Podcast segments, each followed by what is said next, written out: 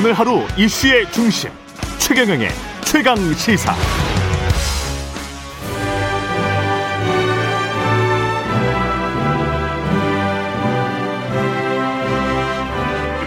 네, 전국의 가장 뜨거운 현안을 여야 의원 두 분과 이야기 나눠보는 최고의 정치. 오늘도 여야 의원 두 분 나오셨는데요. 더불어민주당 아, 강훈식 의원 대신 전재수 의원님 나오셨습니다. 안녕하십니까? 네, 반갑습니다. 예. 아주 강적을 강적이 나오셨습니다. 아, 그러셨어요? 아니, 강훈식 좋아, 의원이 더 강적이 아니, 아니라고 좋아하시는 것 같은 국민의힘 성일종 의원님 나오셨습니다. 안녕하십니까? 예, 최경영의 최강시사 유튜브에 검색하시면 실시간 방송 보실 수 있고요. 스마트폰 콩으로 보내시면 무료입니다. 문자 참여는 짧은 문자 50원, 긴 문자 100원이 드는 샵 9730 무료인 콩 어플 또는 유튜브에 의견 보내주시기 바랍니다. 아, 민주당 이야기부터 경선 지금 1차 슈퍼위크 끝났는데 이재명 50% 이상 이러면 전재수 의원님은 캠프로 가셨죠? 예, 그렇습니다. 어, 이재명 캠프. 그렇습니다. 그것도 어, 상당히 좀 주목을 받았습니다. 예. 예. 이렇게 될 줄 알고. 아, 그렇, 그렇, 그렇지는 않고요. 예. 제가 지난 7월 5일 날 이광재 정세균 후보 단일화가 있었고 예. 단일화 되고 난 뒤에 한 두 달 동안 어, 중립지대에 머물면서 예. 어, 그 어떤 캠프의 활동도 하지 않으면서 많은 고민들을 했습니다. 음. 예, 그래서 이제 고민의 결과로 그렇게 된 것이고 예. 전 세계적으로 지금 큰 정부가 와 있습니다. 예. 정부가 국민들 삶에 막 엄청난 영향을 미치는 큰 정부 시대에 와 있죠. 음. 영업 시간 단축이라든지 설명절, 추석 명절 때 고향 가라 말아라까지 정부가 개입하는 큰 정부 시대에 와 있고 음. 그러면 그 큰 정부에 맞는 리더십은 무엇일까 고민을 했었고 큰 정부뿐만 아니라 유능한 정부를 구성하고 이끌려면 어떤 정책적 내용들을 가지고 있어야 되는지 음. 그런 고민들 속에서 이제 이재명 어, 후보 지지 선언을 어, 하게 됐습니다. 큰 정부에 맞는 리더십은 민주당 지지자들도 그런 거를 보고 지금 이재명 후보를 선택을 과반 이상 했다 이렇게 판단하시는 그렇다 봅니다. 예. 예. 세계적 흐름이고 큰 정부에 맞는 리더십은 담대한 추진력, 실행력을 담보한 후보고 음. 그리고 유능한 정부를 이끌어야 되는데 큰 정부이면서도 예. 어, 그런 차원에서 이제 성남시장 경기도지사를 하면서 여러 가지 실적과 성과들을 이미 증명을 받았습니다. 그런 네. 측면에서 큰 정부에 어울리는 리더십과 유능한 정부를 어, 만들 수 있는 정책적 컨텐츠를 어, 가지고 있다. 물론 민주당의 여섯 분 후보 전부 다 그렇긴 하지만 음. 그 중에서도 비교 우위에 있는 후보가 이재명이다. 네. 그래서 이재명 지지선을 하게 됐습니다. 서영정원님. 예. 전재수 의원의 여권 내에서 정치적인 비중은 굉장히 크지요. 예. 예, 뭐 여러 언론에 이 노출되는 빈도수라든지 또 이 정부의 그 떠받치고 있는 여권의 그 세력 균형에서 보면 굉장히 비중이 있는 의원이 우리 전재수 의원이시잖아요. 예. 예. 예. 특히 PK 의원이시잖아요. 부산이잖아요. 예. 예. 그러면서 대통령께서 어 집권을 해서 이 국정 운영할 때 국회의 한 축이 우리 전재수 의원님 같은 비중 있는 분인데 전 의원님이 이제 이재명 지사 쪽으로 갔단 말이죠. 네. 이것은 이 중심 이동이 이동을 했다. 그리고 음. 54%에 가까운 지지율을 기록하고 있는 와중 속에 갔기 때문에 예. 저는 큰 게임이 이미 그 경선은 어, 예 끝나지 않았나 하는 그런 생각이 좀 들고요. 친문의 예. 큰 흐름을 물꼬를 트는 그런 의미가 있기 때문에 예. 굉장한 의미가 있는 그런 이동 아닌가 생각을 합니다. 또 두 번째는 예.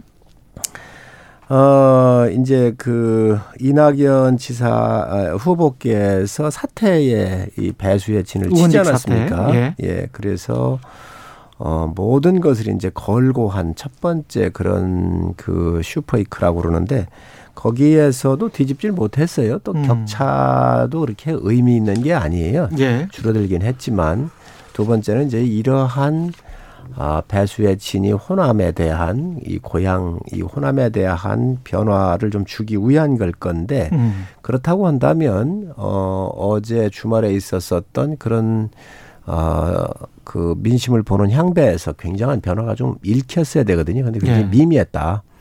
그런 거로 봐서는 광주 전남북에서 혹시 가능성 어떻게 보십니까? 이낙연 후보의 그런데 가능성? 그 전에 예. 그 여론조사 했었던 것을 우리가 볼 필요가 있습니다. 그리고 당심과 민심이 어떻게 가느냐 또 이 또한 봐야 되거든요. 그런데 예. 그 전에 어그 바로 직전에 있었던 여론조사에도 보면 수, 수치는 밝힐 수가 없지만 음. 꽤 표차가 났었죠. 어, 지지율 격차가 났었죠. 그거로 예. 봐서는 큰 흐름에 예, 역전을 못 하고 있다라고 보여집니다. 음. 그러니까 어제 사실은 이제 음, 강원도 원주에서 있었던 국민선거인단 예. 아, 개표 결과를 보면은 어, 이재명 후보든 이낙연 후보든 상당히 좀 어, 아쉬움을 남기는 그런 음. 결과였습니다. 이재명 후보 입장에서는 더 치고 나가, 나갔어야 되는데 더 격차를 벌렸어야 되는데 아쉬움이 있는 것이고 이낙연 후보 같은 경우는 이제 의원직 사퇴라는 그야말로 이제 예, 돌아갈 다리를 불태우고 지금 임하고 있는데 더 좁혔어야 되는데 이제 아쉬움이 있는 거죠. 음. 예, 더, 더 치고 나갔어야 되고 더 좁혔어야 되는 그런 이제 아쉬움이 있는 그런 음. 결과였습니다. 그렇다면 결국은 어, 호남에서 어, 추석 명절 이후에 호남의 결과가 아마 이번 경선의 분수령이 될 거라고 보고 제 개인적으로 볼 때 민주당 입장에서 볼 때는 굉장히 뭐 굉장히 절묘한 어 득표율이었다 그렇게 평가를 하는데 왜 그러냐면은 어제 1차 그 수프 그 국민선거인단에서 이재명 지사가 60% 70%를 받아버렸으면 이제는 추후에 민주당 경선 일정 자체가 무의미한 그런 이제 경선이 돼버리거든요. 어, 그러기 이미 성부가 결정 나버리니까. 예. 그런 측면에서 굉장히 아주 묘한 이제 이재명 지사의 득표율 그리고 이낙연 후보의 득표율 음. 이것이 나왔다. 그리고 이 흥행 또 국민들로부터 관심을 어, 추석 명절 이후까지 끌어갔다. 음. 아, 그래서 추석 명절 밥상에 말하자면 민주당 경선 이야기는 하나도 없어져 버리는 예. 어, 이런 상황을 막을 수 있는 굉장히 절묘한 어, 득표 결과가 나왔다. 만약에 어, 60% 70% 이래 나와가지고 경선이 끝나버렸으면 예. 추석 밥상에는 지금 어 15일 날 지금 이제 국민의힘 일자 컷오프가 있거든요. 그렇죠. 그러면 민주당은 국민들 관심에서 없어져 버리고 어 국민의힘 일자 컷오프를 중심으로 해 가지고 추석 어 밥상에서 이제 많은 이야기들이 오가는데 그런 음. 측면에서 상당히 이제 이재명 후보든 이낙연 후보든 굉장히 아쉽긴 하지만 민주당 입장에서는 어 국민들의 관심과 흥행에 흥행을 추석 명절 이후까지 좀 이어갈 수 있는 음. 어, 그런 이제 절묘한 결과가 나왔다. 예. 아, 저는 그렇게 그 평가를 전 의원님이 엄청 아주 유리하게 해석을 하고 계시거든요. 추석 안주거리는 없어졌습니다. 왜 그러냐면 네. 54%에서 51%인데 3% 차이잖아요. 네. 이걸 면밀하게 볼 필요가 있습니다. 뭐냐면 네. 지금 이낙연 후보, 아, 이재명 후보가 나와서 51% 얻었거든요. 예. 추미애 후보가 뛰어 올랐어요. 예. 추미애는 이낙연과 함께 움직인 세트였거든요. 그럼 확실합니까? 그렇습니다. 예. 그동안 뭐 발언이나 여러 가지를 다 보셨잖아요. 예. 그래서 이게 하나의 세트로 움직였기 때문에 예. 이미 6, 70% 이상 받은 거예요. 음, 다 받은 거예요. 예. 그래서 이 추미애 후보가 대구 아닙니까? 그렇죠. 그렇습니다. 고향이. 예. 예. 그렇기 때문에 추미 후보가 대신 이낙연하고 반분 비례해서 받아갔는데 그동안 음. 움직인 세트의 개념으로 보면은 이제 이재명 지사의 압승이에요, 압승. 그래서 전 네. 의원님 안주거리도 못 된다니까요, 이거. 아니, 아니 우리 서윤정 의원님께서 굉장히 자. 독특한 분석을 해 주셨는데 예. 제가 최근에 이제 만났던 권리당원 중에 한 분이 굉장히 어, 유의미한 그 이야기를 하더라고요. 음. 제가 이제 들어봤는데 이 민주당 경선 어떻게 보냐 그랬더니 원래는 이재명 후보를 지지하기로 마음을 먹고 있었던 권리당원이었는데 예. 굉장히 활동력이 있는 권리당원인데 근데 이분이 자기는 추미애 후보를 찍겠다 그러더라고요. 예. 어 그걸 왜 그러냐 그랬더니 민주당 내에 음. 어 공익의 대변자여야 될 검찰이 그동안 보여왔던 여러 가지 문제점들에 대해서 강력한 검찰 개혁의 메시지를 음. 당이 메시지가 굉장히 중요한 메시지이기 때문에 이 메시지를 살려 나가기 위해서라도 당내 이런 목소리를 어, 목소리가 존재하기 위해서라도 추미애 후보가 의미 있는 득표를 해야 된다. 음. 그래서 추미애 후보를 지지하겠다. 다만 음. 이재명 후보가 과반 득표, 결선 투표 없는 과반 득표 하는 것을 전제로 추미애 의 메시지가 중요하기 때문에 지지를 음. 하겠다 이러더라고요. 그 뜻대로 될지 좀 봐야 네, 되겠습니다. 이재명 후보의 아니, 전 의원님 과반 득표가 무너진다 그러면 아니, 이재명 후보를 지지할 가능성이 많은 거죠. 3, 4위가 뒤집어지는 건 재미없습니다. 1, 2위가 뒤집어져야지. 아니 아니 그런데 이제 자, 국민의힘으로 네. 일단 넘어가 보죠. 시간이 국민의힘 같은 경우는 어떻습니까? 국민 면접 형식으로 외부 인사들의 면접관을 받단 말이죠. 진중권, 김준일, 박선영, 그 골수 좌파 두 사람이 누군지는 모르겠습니다만은 홍준표 홍준표 의원이 그렇게 이야기하셨잖아요. 골수자파 두 사람이 있어가지고 질문도 베베 꼬게 했다 뭐 이런 식으로 아니 이거는 좀 재밌게는 봤는데 홍준표 의원 그 면접이나 뭐 이런 것들은 어떻게 평가를 하세요? 이 세간의 관심은 좀 끌었습니까? 아 많이 봤지요. 예. 예. 우리, 아, 우리 건 많이 봤다. 네. 아니, 뭐 우리 전 의원님하고도 얘기를 나눠봤는데요. 어, 예. 정말 100만 뷰 이상으로 이렇게 예. 많이들 들어오셔서 보셨고 흥미가 예. 있었지요. 그리고 예. 면접관을 어떻게 선정하느냐가 이 이벤트의 성공의 키워드라고 봤습니다. 그래서 음. 어, 제가 선관위 의원으로도 있는데 우리 진보가 한번 묻고 보수가 답하자, 좌파가 묻고 우파가 네. 한번 답하자 이런 컨셉을 처음부터 잡았었거든요. 그리고 국민이 묻고 싶어하는 거, 음. 국민이 듣고 싶어하는 거에 가장 방점을 둬야 되겠다. 그 사실 후보들 어떻게 보면 흠집 날 수도 있는 굉장히 위험한 거잖아요. 후보들이 그 대답하기가 거북한 부분들을 우리가 묻, 이제 묻잖아요. 그래서 네. 거기에 누가 적합할까? 민주당 같은 경우는 진저 김경률 회계사를 조국 흑서를 썼던 음. 김경률 회계사를 면접관으로 나왔을 때 내부 반발에 의해서 못했거든요. 음. 저희가 그걸 뛰어넘어야 된다. 그래서 어, 진중권 교수든 김준일 씨든 어, 대표든 이런 음. 분들을 모셔다가 한 것이지요. 그래서 또 흥미도 있었습니다. 홍준표 후보를 비롯해서 여러분들이 음. 또 아주 솔직하고 또 어, 묻는 거에 대해서 아주 뭐 어, 답변도 명쾌하게 했고요. 예. 그렇기 때문에 아마 국민들께서 굉장히 흥미를 가지고 어, 그 이후에도 토론회가 어, 이 질문이 끝난 이후에도 예. 어, 영상을 통해서 많이 확인한 것을 봤습니다. 근데 이게 드라마나 다큐 어, 드라마는 아니고요. 다큐로 정책 이야기를 그래도 좀 많이 했어야 되는데 재미와 의미가 반반 또는 의미가 한 60은 됐어야 될 것 같은데 약간 좀 예능적인 요소가 너무 강하지 않았나. 그거는 저도 예. 인정합니다. 예. 예. 그건 저도 인정합니다. 그, 어, 정책이나 이런 것 같은 경우를 20분 들으라고 하면 되게 안 들으시잖아요. 그렇죠. 예. 그런데 그 안에도 정책을 예. 내놓은 게 또 있어요. 예. 각각 후보들의 정책을 내놓은 거에 대해서 아주 조목조목 비판 가해진 것이 한 절반 정도 음. 또 여러 가지 의혹이라든지 또 여러 가지 문제점이 있다라고 생각했던 부분들을 아주 스트레이트하게 직선적으로 다 물었잖아요. 이것들이 저는 뭐 굉장히 예능적인 요소라고 생각을 합니다. 전재수 의원님 어떻게 그러니까 보셨어요? 예. 조금 전에 우리 저 진행자님께서도 말씀을 하, 그 하셨지만 저도 그걸 좀 봤거든요. 예.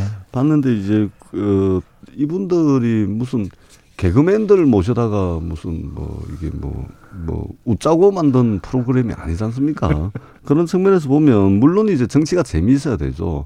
근데 너무 과도했다. 음. 예를 들면은 대통령이 되고자 하는 분들을 모시고서 어 거기 이제 어 재미있는 요소를 좀 곁들인 그런 에, 프로그램인데 예를 들면 어 국가 정부의 비전이라든지 또는 이제 국가 경영의 문제라든지 또는 이제 예, 정책의 문제라든지 이런 부분들을 어 사실은 좀 국민들께 알리고 이런 측면이 있어야 되는데 뭐 보니까 이게 그 무슨 이게 개그라고 하기에는 너무 좀 예의 없는 것 같고 그렇다고 이게 뭐 예능이라고 보기에는 또 등장 인물들 인물들이 별로 또 예능하고 별로 어울리지 않는 것 같고 그래서 굉장히 어중간한 아, 그런 거였다. 다만 그것만 놓고 보면은 어, 100만 뷰 이상 이제 된 건데, 그것만 보면은 이제 흥행을 끌었다라고도 할 수 있지만, 근데 지금은 국민의힘이 뭐를 한들 흥행을 할 수가 없습니다. 왜냐하면 윤석열 리스크가 당 전반을 뒤덮고 있거든요. 어, 그리고 모든 뉴스가 지금 윤석열 어, 이제 청부 고발 사건으로 뒤덮여 있기 때문에 이것을 그, 그 마무리하지 않는 이상 국민의힘이 그 어떤 경선 이벤트를 하더라도 이게 중요한 뉴스로 등장하기는 상당히 어려운 측면이 있고 국민의힘 대선 주자들이 지금 완전히 사라져 버렸습니다. 지금 그 이야기는 고발 사주 의혹, 잠깐 아니, 민주당의 아니, 아니, 민주당, 민주당의 국민 면접보다는 훨씬 성공했다니까요. 뭐 아, 이거 하고 뭐, 비교해야지. 예. 뭐 그러 그렇지는 않죠. 예, 그렇지는 않고 15일 날 당장 국민의힘이 이제 컷오프를 하지 않습니까? 예. 근데 후보들이 다 사라져 버렸어요. 어, 정작 이제 여론조사를 하게 하게 되는데 이 여론조사에 응하는 사람들이 뭐를 가지고 이 컷오프에 판단을 해야 될지 정보조차 제대로 제공이 되지 않은 상황에서 일자 컷오프를 하게 됐습니다. 그렇기 때문에 음. 이 지금 국민의힘은 윤석열 리스크를 어, 어떻게든 빨리 좀 마무리를 하는 것이 국민의힘 경선을 위해서도 굉장히 좋고 주자들이 뉴스에서 사라져버리고 얼굴이 사라져버렸습니다. 이 부분을 좀 아마 가, 감안을 좀 해야 되지 않을까. 홍준표 후보는 좀 뜨지 않았습니까? 어, 이재명 지사의 독주 때문에 민주당이 굉장히 곤욕스러운 모습을 지금 우리 전 의원님이 우회적으로 말씀한 거 아니겠습니까? 아, 정치가 너무 드라이해서는 안 돼요. 또 네. 그렇다고 희화화하고 희화 희화화하고 네. 또 너무 코믹하게만 가는 것도 문제가 음. 있습니다. 그러나 대권 후보들은 친근해야 돼요. 제 볼 때는. 음. 그리고 국민과 국민과의 소통 능력인데 그 소통 능력이 이좀 어, 정책적으로 아주 건조한 이 부분을 때로는 이러한 예능적 요소가 좀 음. 가미돼서 같이 가는 것도 저는 나쁘지 않다고 생각을 하고요. 음. 그런 와중에 본인들이 내놓았던 정책들을 음. 비교적 아주 전문가 입장에서 콕콕 집어가지고 아픈 곳을 때렸었을 때 그를 또 설명하는 능력 또한 이런 과정이 필요하다고 생각을 합니다. 아마 그 민주당에서도 이 부분이 성공했었으면 저희 당이 좀 덜 부러웠었을 텐데 민주당이 아, 대실패를 한 거에 대비해서 네. 저희가 이 국민 면접관을 비교적 네. 국민 누구나 인정할 수 있는 그러한 민주당 지지했던 분들이 오셔가지고 묻다가 보니 아마 좀 더 세게 물은 것이지요. 그에 대한 반응이 좀 좋았다고 생각을 하고요. 어, 전 의원님 다음에 대권 나오시면 이런 프로 한번 꼭 나오시기 바랍니다. 뭐 대충 부러웠다. 그걸로 정리하고 넘어갑시다. 예. 홍준표 아 인정을 하시네요. 대충 부러웠다. 홍준표 후보의 지지율 상승세는 어떻게 봐야 될까요? 홍준표 후보의 개인기 플러스 고발 사주 의혹도 영향을 지금 많이 미치고 있는 거 아닙니까? 뭐 저는 여러 가지 요인들이 작동하고 예. 있다고 좀 보여집니다. 또 1위가 계속 유지하기는 좀 쉽지가 않잖아요. 음. 1위와 2위가 시속 게임을 벌이면서 또 정책 대결도 벌이면서 함께 가는 것이지요. 이게 네. 국민의 어, 관심을 받고 또 어, 추석 밥상에도 올라갈 수 있는 굉장한 호재 아니겠습니까? 저희 당 입장에서 보면 그런데 어, 이 홍준표 후보가 상당히 뒤처져 있다가 달러 쫓아오는 그런 모습을 보이고 있는데 저는 요즘에 2030의 지지를 많이 받고 있거든요. 그렇더라고요. 근데 2030의 여러 가지 키워드를 봐보면 공정입니다. 음. 어, 다 이게 공정적 개념이 있고요. 두 예. 번째로는 윤석열에서 홍준표로 넘어간 재미, 거예요? 재미 재미가 있어야 합니다. 예. 재미. 이, 이 펀이잖아요. 그래서 네. 어, 이 젊은 층이 이 생각하는 것이 좀 일단 재미가 있어야 되는데 음. 5년 전에도 홍준표 후보가 나왔었을 때 아, 저 아저씨 재밌네. 이게 인터넷상에서 젊은들이 바라, 바라봤던 예. 그러한 좀 시각이 있었단 말이죠. 음. 또 세 번째로는 굉장히 돌직구형이잖아요. 예. 직선적이잖아요.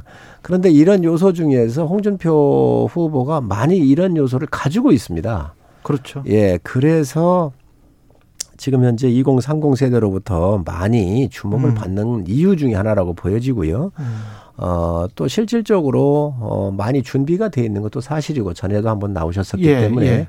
그런 측면에서 어, 여러 가지 요인들이 이렇게 에, 함께 에, 이 믹스가 되지 않았나 생각을 합니다. 고발 사주 의혹을 좀 본격적으로 해보죠. 왜냐하면 홍준표 의원도 윤석열 고발 사주 의혹에 대해서 당이 말려들면 안 된다. 개인 문제다. 나서지 말라. 이렇게 이야기를 하고 있거든요. 잘못하면 당까지 다 한꺼번에 물귀신처럼 빠져 들어갈 수 있다. 이런 어떤 우려의 표시인데 그러면서 홍준표 후보는 지지율이 상승하고 윤석열 후보는 정체 내지 하락하고 있단 말이죠. 민주당은 어떻게 보십니까? 이 고발사주 의혹의 핵심 뭐라고 보세요? 핵심은 지금 이제 논란이 되고 있는 거는 사실은 이제 핵심에서 상당히 벗어나 있죠. 예. 가장 큰 핵심은 뭐냐면은 손준성 손준성 검사가 김웅 국민의힘 의원에게 고발장을 넘겼는지 안 넘겼는지 그게 핵심이죠. 그럼요. 그리고 첫 번째 그, 핵심. 그럼요. 그 예. 고발장을 손준성이 썼는지 안 썼는지. 예. 그리고 그 과정에서 윤석열 후보가 개입했는지 안 했는지 음. 묵시적으로 어, 동의하고 묵시적으로 지시를 했는지 뭐 이런 부분. 그다음에 음. 또 하나는 국민의힘의 공식 기구를 통해서 실제 최강욱 의원에 대한 고발장이 접수가 되고 지금 1심 재판이 끝났습니다. 그런데 음. 중요한 것은 손준석 검사가 보냈다라고 하는 고발장의 초안과 국민의힘 김웅 의원이 에, 지금 조성은 씨한테 보냈다는 그 고발장과 그리고 어, 국민의힘의 공식 기구인 당무감사실장을 통해 가지고 법률자문단 변호사에게 전달돼서 실제 고발로 이루어졌던 그 고발장이 사실은 똑같은 고발장입니다. 음. 도대체 이것이 어떻게 된 거냐? 이것을 밝히는 것이 핵심인데 지금 이제 국민의힘에서는 지금 이게 아무거나 그냥 막 갖다 붙여가지고 이 뉴스를 그냥 팩트 자체를 뒤죽박죽으로 만들어 놓은 겁니다. 그 이거 뒤죽박죽으로 만들면서 누릴 수 있는 효과가 뭐냐면 도대체 이 사건이 왜 중요한지 이 사건의 본질이 무엇인지 이 사건이 어디로부터 시작돼 가지고 어떻게 뭐가 밝혀져야 될 것인지 이것을 완전히 뒤죽박죽으로 만들어 버리는 겁니다. 그렇기 때문에 이것은 여야의 문제가 아닙니다. 검찰은 공익의 대변자 아닙니까? 근데 지금 이것이 사실이라면 공익의 대변자여야 할 검찰이 사익을 극단적으로 추구한 헌법 부정 행위이자 민주주의 근간을 해치는 행위이기 때문에 여야가 정쟁을 할 것이 아니고 함께 이 머리를 맞대 가지고 사실관계를 정확하게 파악을 하는 겁니다. 지금 계속 물을 흐리고 있거든요.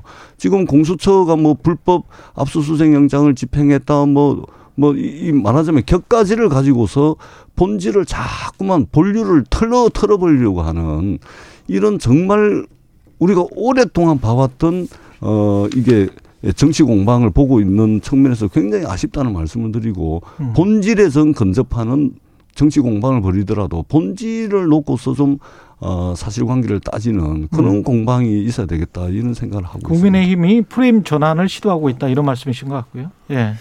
이 사건은 저는 여당이 말이죠. 음. 대선을 앞두고 예전부터 어, 그 전에도 김대엽 병풍 사건에서부터 최규선 20만 불 수수 사건, 예. 그리고 기양건설 사건, 또 얼마 전에도 한동훈 검사 같은 검언 유착 사건 같은 경우가 다 이게 공작으로 있었단 말이죠. 예. 이런 사건의 연장선상에서 권력을 다시 유지하기 위해서 벌이는 사고가 아니기를 진심으로 바랍니다. 이 사건은 아까도 우리 전 의원님 말씀을 하셨지만 고발 사주했느냐 안 했느냐 누가 예. 윤석열 전 총장이 그렇잖아요. 예. 분명히 말씀드립니다. 그 당시에 윤석열 총장은 추미애 장관이 찍어내기 위해서 윤석열 총장의 측근들을 다 잘랐습니다. 정보기획관이 6개월밖에 안 됐는데 그 사람 유임시켜달라 그랬는데 그 사람 찍어냈습니다. 누가 왔느냐 그 자리에 손주성 손준성 이 검사가 온 거예요. 예. 1월 24일 날 1월 24일 날 이 검사 인사를 추미애 장관이 하면서 완전히 고립무원으로 애워싸가지고 포위조가 들어갑니다. 그게 추미애 인사였습니다. 공공수사부장, 반부패 수사부장 다 그렇습니다. 그래서 윤석열 총장이 고립무원에 찍혀 나가는 그러한 신세로 전락을 해 있는데 허수아비 총장이었는데 이 허수아비 총장이 누구를 사주한다는 말입니까? 이것도 의혹뿐이에요. 증거 내놓은 게 하나도 없습니다. 의혹만 가지고 지금 공수처가 수사할 수 있습니까? 검찰이 수사할 수 있습니까? 어떤 신분으로 한동수 대검 감찰부장이 조성은 씨하고 협의를 해서 내가 공익 신고자를 만들어 줄 테니 그러면 너 가, 당신이 갖고 있는 휴대번호를 맡기고 가라라고 얘기할 수 있죠. 이런 딜을 어떻게 할 수 있죠? 전 있을 수 없는 일이라고 생각을 해요. 시민단체가 고발한 지 4일밖에 안 됐는데 지금 공수처가 뛰어들었습니다. 이게 있을 수 일이라고 생각을 하세요. 어떠한 증거를 가지고 왔죠? 그리고 김웅 의원의 지금 어 의원실까지 압수수색을 했는데 네. 와가지고 뭐라고 그랬느냐 김웅 의원의 동의를 받았다고 그랬습니다. 새빨간 거짓말입니다. 언제 김웅 의원이 압수수색을 하라고 이 부분에 대해서 동의를 했단 말이죠. 지금 있을 수 없는 일들이 벌어지고 있습니다. 네. 저는 이런 거 있을 수가 없다고 생각을 하고요. 또 공수처에 수사를 담당하는 검사가 표창원 의원의 보좌관 했던 사람이에요. 그리고 김경수 지사, 이재명 지사 변호했었던 이 검사를 뽑아다가 공수처에 넣은 거 아닙니까? 이런 사람을 갖다가 편향되게 하고서 이, 이 수사가 공정하다고 할 수 있습니까? 저는 애초부터 하면 안 되는 수사를 지금 야권의 대선 후보를 찍어내기 위해서 하는 거예요. 하나에 제가 너무 길게 말씀드리셔서 하나만 잠깐 말씀드리면 예. 예. 옛날 DJ가 대선 나왔었을 때 그 당시 아마 강삼재 사무총장이었던 걸로 기억을 예, 하는데 예. 수표까지 제시하면서 불법 정치자금 수수한 거에 대해서 요구했었을 때 김태정 검찰총장은 그 수사를 중지시켰습니다. 음. 왜 대선 중이었기 때문에 증거가 나왔음에도 불구하고 이번 의혹이에요. 의혹. 이걸 가지고 지금 그 여당에서 지금 현재 이것을 가지고 이 저 저 저 여 제가 추정하겠습니다. 지금 네. 여권 전체에서 윤석열 죽이기를 하고 있다고 하는 것은 분명한 정치 공작이라고 생각. 정치 공작이 예. 될수 있다. 1분 반씩 예. 정도 남아 있습니다. 예, 두 분. 예. 성일정님 진짜로 그렇게 생각하시는 거 아니죠? 아 진짜입니다. 진짜 진짜 진짜입니다. 진짜입니다. 아. 이건 의혹 사건을 이렇게 야권 대선 후보를 이렇게 할 수가 없는 거예요. 아니 아니. 근데 2020년 4월부터 8월까지의 그 행위 어떤 행위가 있었다면 그 행위에 박지원 국정원장이 개입될 수 있는 가능성은 거의 전무하단 말이죠. 왜냐하면 국정원장 취임은 7월 말에 했기 때문에 그리고 4월 3일부터 4월 8일에 고발장이 접수가 되고 그다음에 8월에 그 정점식 의원이 어 미래통합당을 통해서 정식으로 고발장을 접수를 했기 때문에 이 행위 자체는 따로 이야기를 해야 될 것 같아요. 그러니까 이 네. 행위는 박지원과 상관이 없는 행위고 이후에 거는 또 이야기를 또 해야 될것 그러니까 같아요. 우리 성일종 의원님께서 길게 말씀을 하셨는데 예. 원래 이야기가 길면 이게 자신이 없는 겁니다. 그래서 그래서 제가 이제 진짜 그래 생각하시냐고 물어보는 예. 거고 이야기가 길게 아니죠. 그러니까 예. 어떤 하나의 특정한 정황을 놓고 그것을 유리한 쪽으로 그냥 스토리를 재구성하는 겁니다. 제가 볼 음. 때는 이 작가를 하시면 대한민국 최고의 작가가 되겠다. 이런 이제 네. 왜냐하면 스토리를 취직 좀 시켜주십시오. 스토리를 재구성하는 능력이 정말 탁월합니다. 제가 우리 성일조님께 드릴 말씀이 아니고 국민의힘이 그렇다는 말씀을 드리고 이거는 네. 팩트입니다. 이게 하늘에서 어느 날 뚝 떨어진 고발장이 아니고요. 손준성 검사가 고발장을 썼는지 안 썼는지 김웅 의원이 그걸 받아가지고 전부 기억을 못하겠다 그래가지고 수사기관이 수사를 할 수밖에 없습니다. 윤석열 후보 그다음에 김웅 의원 국민의힘 공이 수사기관에 철저한 수사를 촉구를 해놓고 그 수사의 첫 단계인 압수수색을 하니까 다 막아서 가지고 의원들이 그냥 우 몰려가가지고 다 막아버립니다. 그러니까 수사를 해, 하라 그래놓고 하니까 야당 탄압이라 그러고 불법이라 그러고 아니 공수처와 공수처에 나와 있는 검사 수사관들을 고발을 한다는데요. 그 영장을 발행해 준 판사를 고발을 해야죠. 고발을 할 거면 판사가 발행해 준 영장에 적시된 대로 적법하게 압수수색 이 과정이 진행이 됐는데 그 검사 수사관 공수처를 고발한다는 것은 말이 안 된다고 보고 수사에 협조를 해야 됩니다. 수사를 통해서 사실관계가 명명백백하게 밝혀질 걸로 저는 기대를 저도 하고 있습니다. 얘기할 시간. 예, 한 30초, 40초 남았습니다. 예. 공수처에서 얘기하는 게 국민적 의혹이 커서 지금 현재 압수수색을 했다는 건 아닙니까? 의혹만 가지고 이렇게 수사할 수가 있습니까? 증거가 있어야지요. 공수처가 어떤 어떤 기관입니까? 여당이 만들었지 않습니까? 야당이 만들지 말라고 하는 거예요. 그리고 여당 사람들 다 갖다가 넣어놨잖아요. 객관성이 있습니까? 수사하십시오. 그 대, 아니 대검에서도 하고 공수처에도 하고 지금 뭐 경쟁 붙었습니다. 어? 있을 수 있는 일입니까 이게? 아니 국민적 의혹이라고 한다면 얼마나 많습니까? 이재명 의혹은 왜 안 합니까?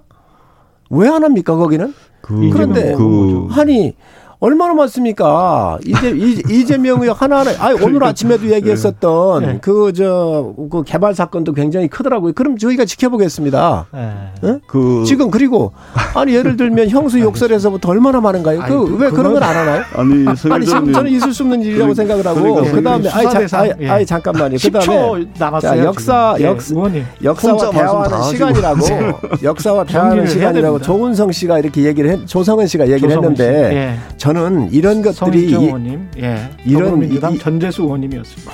고맙습니다. 예.